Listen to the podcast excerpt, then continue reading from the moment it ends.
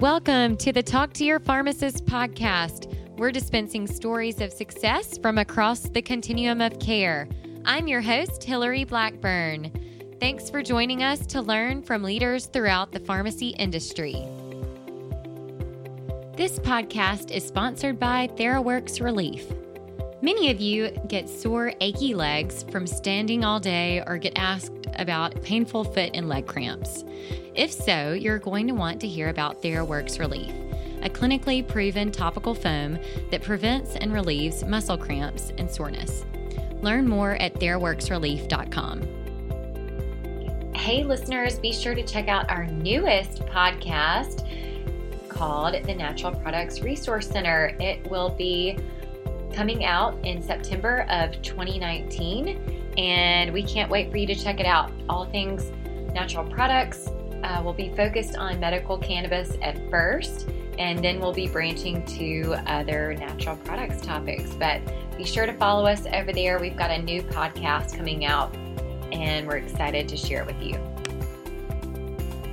All right. So today on the Talk to Your Pharmacist podcast, we have a special guest, Josh Archambault, who is a senior fellow at the Foundation for Government Accountability, where he focuses on healthcare reforms that lower costs and expand choice for more Americans. Prior to joining FGA, or the Foundation for Government Accountability, Josh served as director of the Center for Healthcare Solutions at the Pioneer Institute. He also served as a health policy fellow at the Heritage Foundation. Josh holds a Bachelor of Arts in Political Studies and Economics from Gordon College and a Master of Public Policy from Harvard University's Kennedy School of Government. He's testified before Congress and over a dozen state legislative committees, and his research and commentary has earned coverage from the Wall Street Journal, USA Today, New York Times, Fox News, NPR, National Review, and MSNBC, among other media outlets. He's also a contributor to The Apothecary, which is the influential Forbes.com blog. And uh, fun fact his father was a pharmacist for 25 years. So, Josh, it is such a pleasure to welcome you to the Talk to Your Pharmacist podcast. Well, thank you so much for having me. It's my pleasure.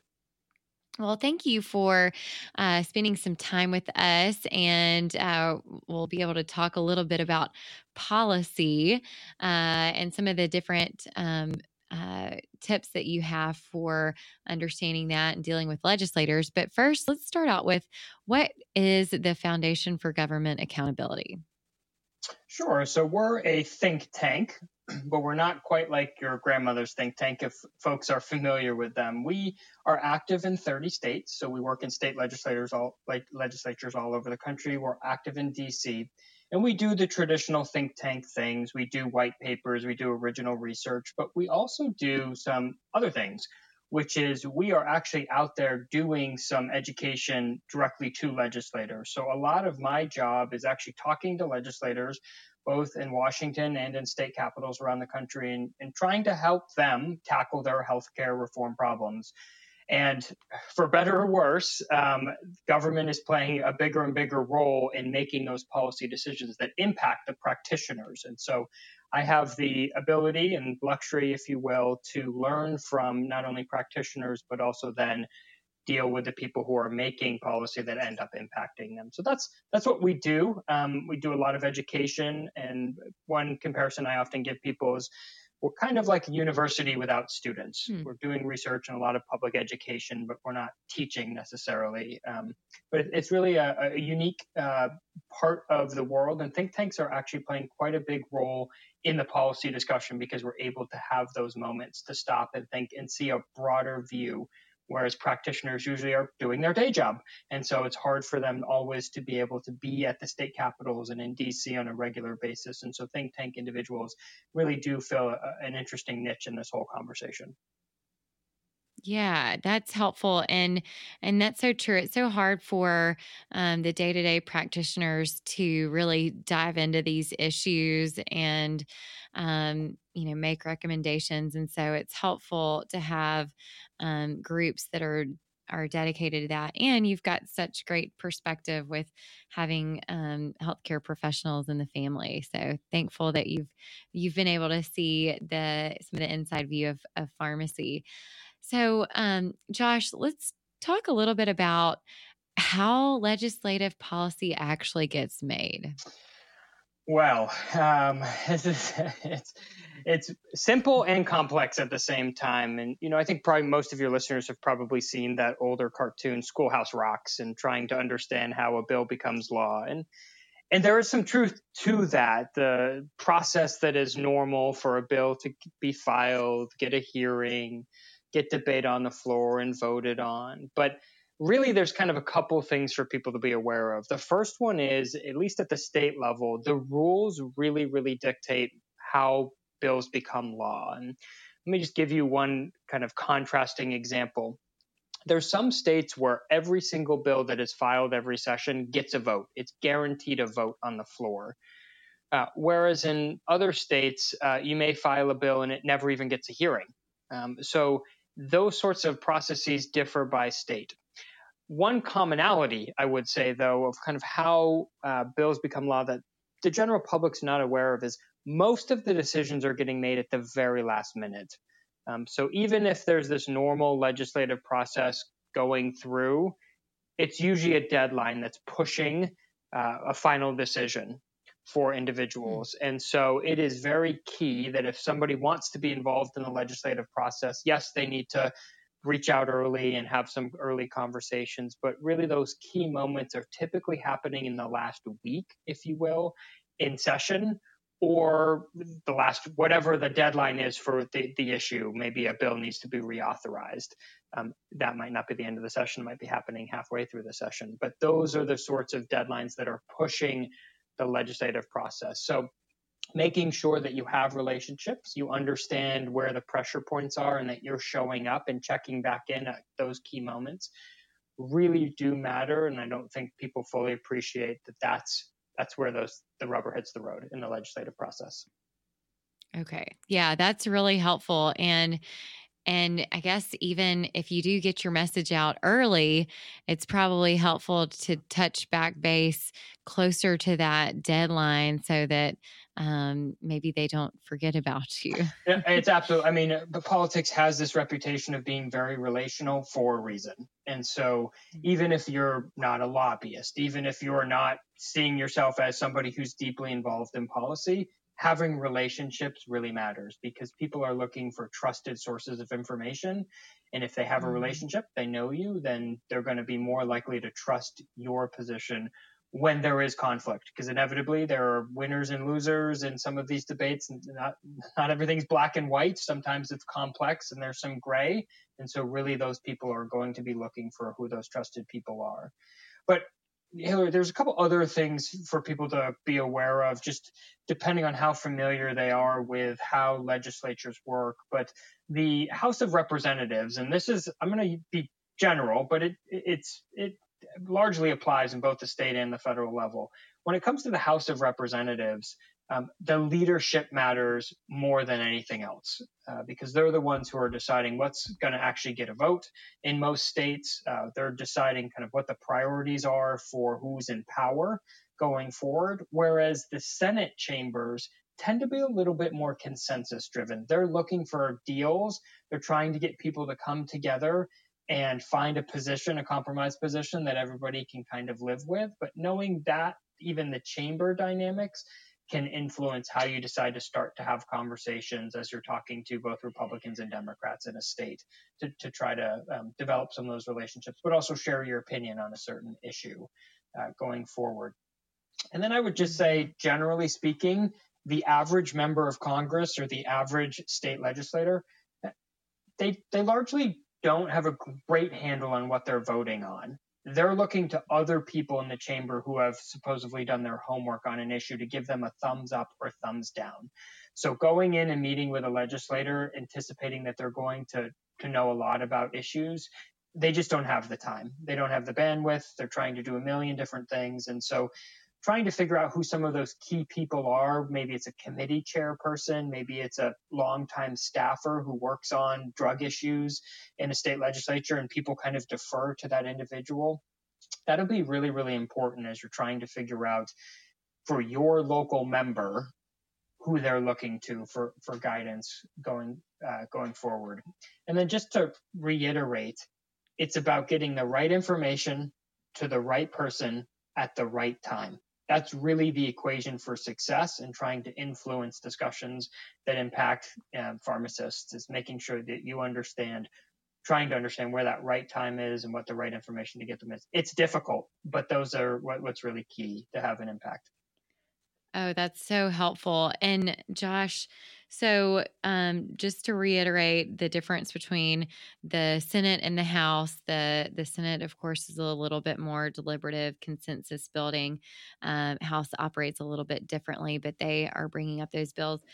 And and as you were talking about the right time, what is one of the best times to um, connect with uh, some of these uh, uh, elected officials?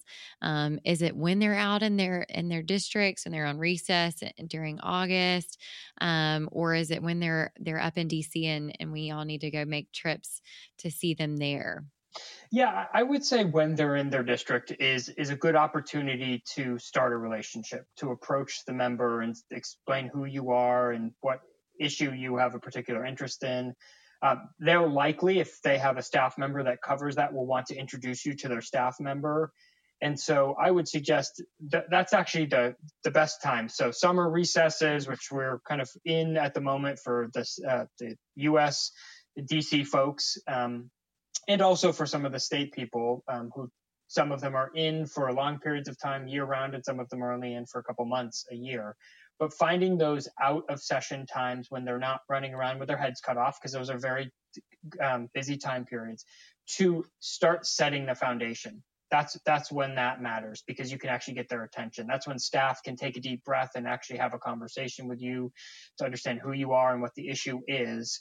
Um, and I should just emphasize there's a couple of tips I have uh, dealing with uh, just legislators and their staff going forward. I think the first one is to not lecture at them.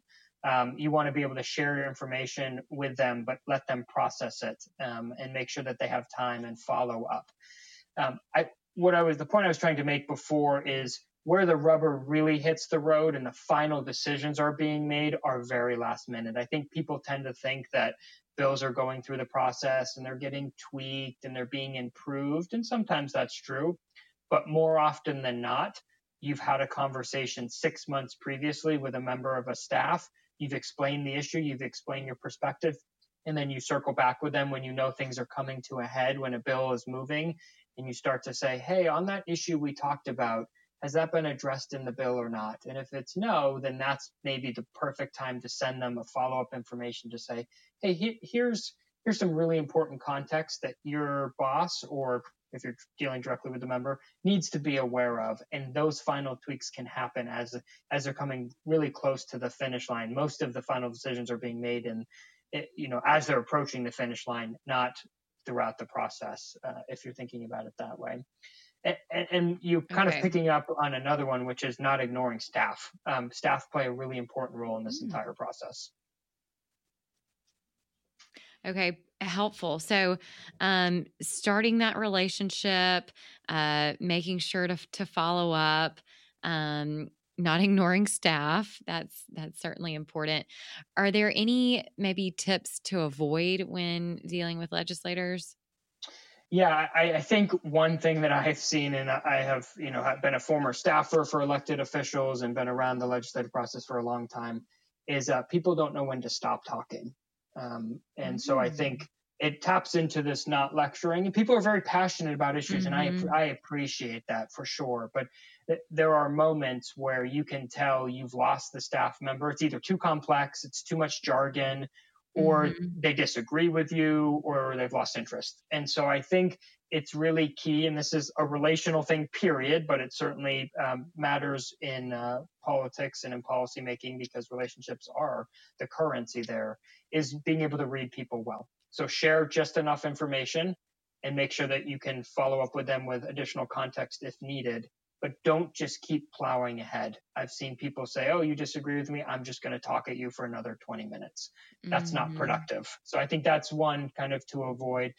The other thing I think that people especially folks who are passionate or feel like they're experts on an issue, is they tend to bury the other person with information, mm-hmm. sending them five research papers of 50 pages each. A staff member is not going to read that. A member is not going to read that. So one of the really important tips is to do do some of the work for the person. So pull out the relevant information, highlight it for them, send them bullet points. I mean, mm-hmm. a staff member's job for most of the elected officials is to write bill language. It's to write them talking points on an issue. So do that for them. Send them a version of that. They may alter them, but being able to do part of the work for them will make you um, a much more trusted source and be really helpful in building that relationship going forward. Speaking of education, are you aware of the 2014 drug disposal of controlled substances ruling that regards safe disposal of unused medications? Well, we're lucky to have RX Destroyer sponsoring the Talk to Your Pharmacist podcast. RX Destroyer ready to use chemical drug disposal systems are safe, easy, and affordable products which protect the environment and can save thousands in fines. To get more information on products, training, and medication medication waste compliance, check out www.rxdestroyer.com slash talk to your pharmacist. Those are all really helpful nuggets. And so, Josh, as we're crafting our message, are there any good um, is there some good guidance that you could share about how to be really effective in our messaging and how we're educating elected officials? Yeah, I think a couple things, a couple thoughts on this. The first and foremost is if you're able to explain this, the policy or the situation that you're advocating for in terms of a real life example, how would this impact a pharmacist in what they do day to day? How would this impact somebody who's coming in to get drugs? I think that makes it uh, a little bit easier for them to wrap their brains around. And because you want them to leave the meeting and go talk to leadership potentially and say to them, hey, this is what this actually means. You know, John walks into the pharmacy and they've run into this issue and we want to address that issue. So giving them a real life example is helpful. I think a few other things that I we've learned from our work in the past, and this is not always possible, but if you're able to have polling or focus grouping on certain issues, um, our guts on how to explain issues is often wrong. And so being hmm. able to understand where the public is on what they care about and then forming your policy change or your reform in terms of what the how the public thinks is really a, a much better way to be aware of how to message because that's again how the member is going to go out to the community and explain the issue. So you want them to to help give them the right framing for them going forward. A um, couple other things just drawn from the research on messaging. Uh, the fear of loss is much more powerful than what people will gain. And so you'll often mm. see this play out in political campaigns, mm-hmm. but it mm. also is relevant in po- uh, policy discussions. So trying to make sure that you're mindful of that, that politicians often are, use that sort of language and how you talk about the policy reform that you're advocating uh, going forward. And then I just one final thing, just uh, overarching, a member is going to listen to you a little bit more closely if you're from their district.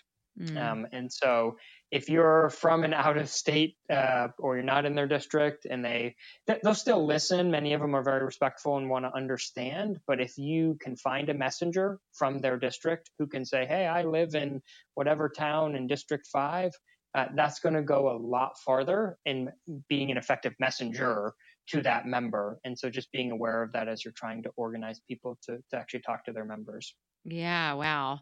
Um, lots of great uh, tips and um, yeah, so sharing stories, the importance of of storytelling, we all know, but um, I think you know if if pharmacists have specific examples of how, for instance, um, DIR fees is really important right now. So, how that's impacting their uh, independent pharmacy, they need to share those stories.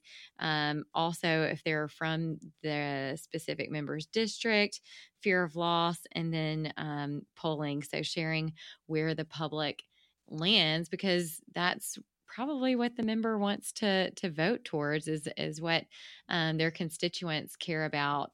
Um, so having that kind of research is great too. These are all really great tips.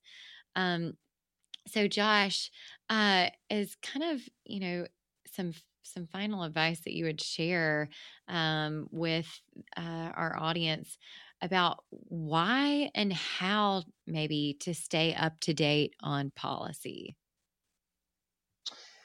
Yeah, well, the the why is certainly because uh, your profession is impacted by it all. Mm-hmm. Um, you know, that's certainly a, a, a, big reason why a lot of people involved in healthcare need to, out of necessity these days, be much more aware of what's going on, both in their state legislature, but also at the federal level, trying to understand the certain proposals. I, I think um, unfortunately, there aren't many pharmacists who are staff or elected members. There's only and one, so Buddy Carter yeah. from Georgia.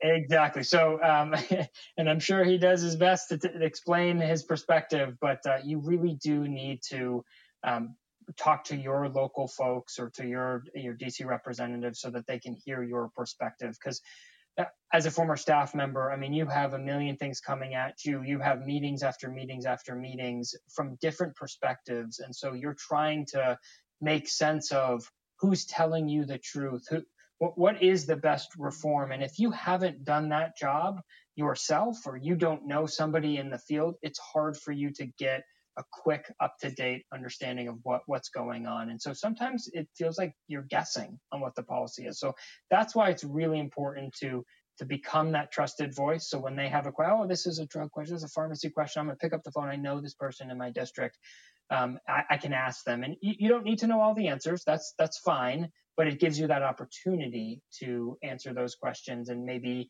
correct a mis uh, conception that the member or staff member holds. So that, that's why I think it's really important. How to stay up on top of it, it is tricky. Um, it, it really is. I mean, there are certainly uh, ways. I mean, the Kaiser Health News Service sends out a, a morning email with um, headlines from around the country of kind of what's being debated and being discussed, both somewhat at the state and also at the federal level. Some states have uh, health news services. Um, Georgia has one, for instance. Massachusetts has one. There's a handful, California, that have them. So you, if you live in those states, trying to get on those email listservs can be very, very helpful. And then I would just say, um, as we previously discussed, touching base with the members or their staff when it's slower. So usually in the summer, and just say, hey, what what are you thinking about working on? What's um, what is the discussion in the state house around these issues? Is there any, just so you're aware of it, and maybe you're able to put whatever you're passionate about into that or or do a little bit more research and come back to them to give them some advice on what you would suggest going forward. But I think just being aware of what the members are hearing and what they're thinking about can be extremely helpful information going forward. And I just mentioned one other thing here talk to both parties. Mm. Um, I mean, at the state level, we're having an increasing polarization where much more, much bluer states and much redder states. However, the minority party can make your life, if you're pushing for reform, either much easier or much harder. Um, if something becomes bipartisan and people seem like they kind of can agree, then at the state level, at least, the bill is more likely to move more quickly. If one minority member gets up and says, Hey, I, I object to this, it becomes a fight. And so you do want to spend time making sure you understand where both Republicans and Democrats are on certain issues or on healthcare issues in general, on drug issues, so that you're able to be that much more effective when you circle back to them at, in those key moments. That is such great advice. I love that kind of ending with that is to make sure that you cover all your bases and um, talk to both parties uh, to try to build that consensus. Well, Josh, this has been so helpful. And um, I am just so glad to be able to share some of these tips with our listeners. Um, October is uh, uh, American Pharmacist Month. And so, uh, you know, definitely gearing up in the fall for that every year, which is exciting. But um, definitely some great takeaways for the listeners and how to better engage um, and get some of these key issues, um, hopefully worked on uh, that relate to pharmacy. So thanks so much for sharing your perspective and, and great advice on um, how to how to stay up to date on policy and how to um, really get to know and build those relationships with legislators. Well, happy to share. Hope it wasn't too much of a fire hose experience because there's obviously lots of moving parts and complicated. But I do really uh, want to just encourage your listeners as as much as it sounds uh, after doing a full day's work uh, to then try to engage at the legislative level is maybe not always the first choice for people. Um, it is uh, really worthwhile long term to make sure that the perspective of pharmacists is representative in the policymaking process. Absolutely. Thank you, Josh. And if you enjoyed this episode, be sure to check out the show notes at www.pharmacyadvisory.com. Thanks for listening to this episode of Talk to Your Pharmacist, produced by the Pharmacy Advisory Group. If you liked this episode, let us know by subscribing to the podcast, rating, and reviewing it. Share it with friends. And if you want to be a guest or know a pharmacist leader who has a great story to tell, connect with me, Hillary Blackburn, on LinkedIn and check out our Facebook page, Pharmacy Advisory Group for updates on new podcasts. Thanks for listening.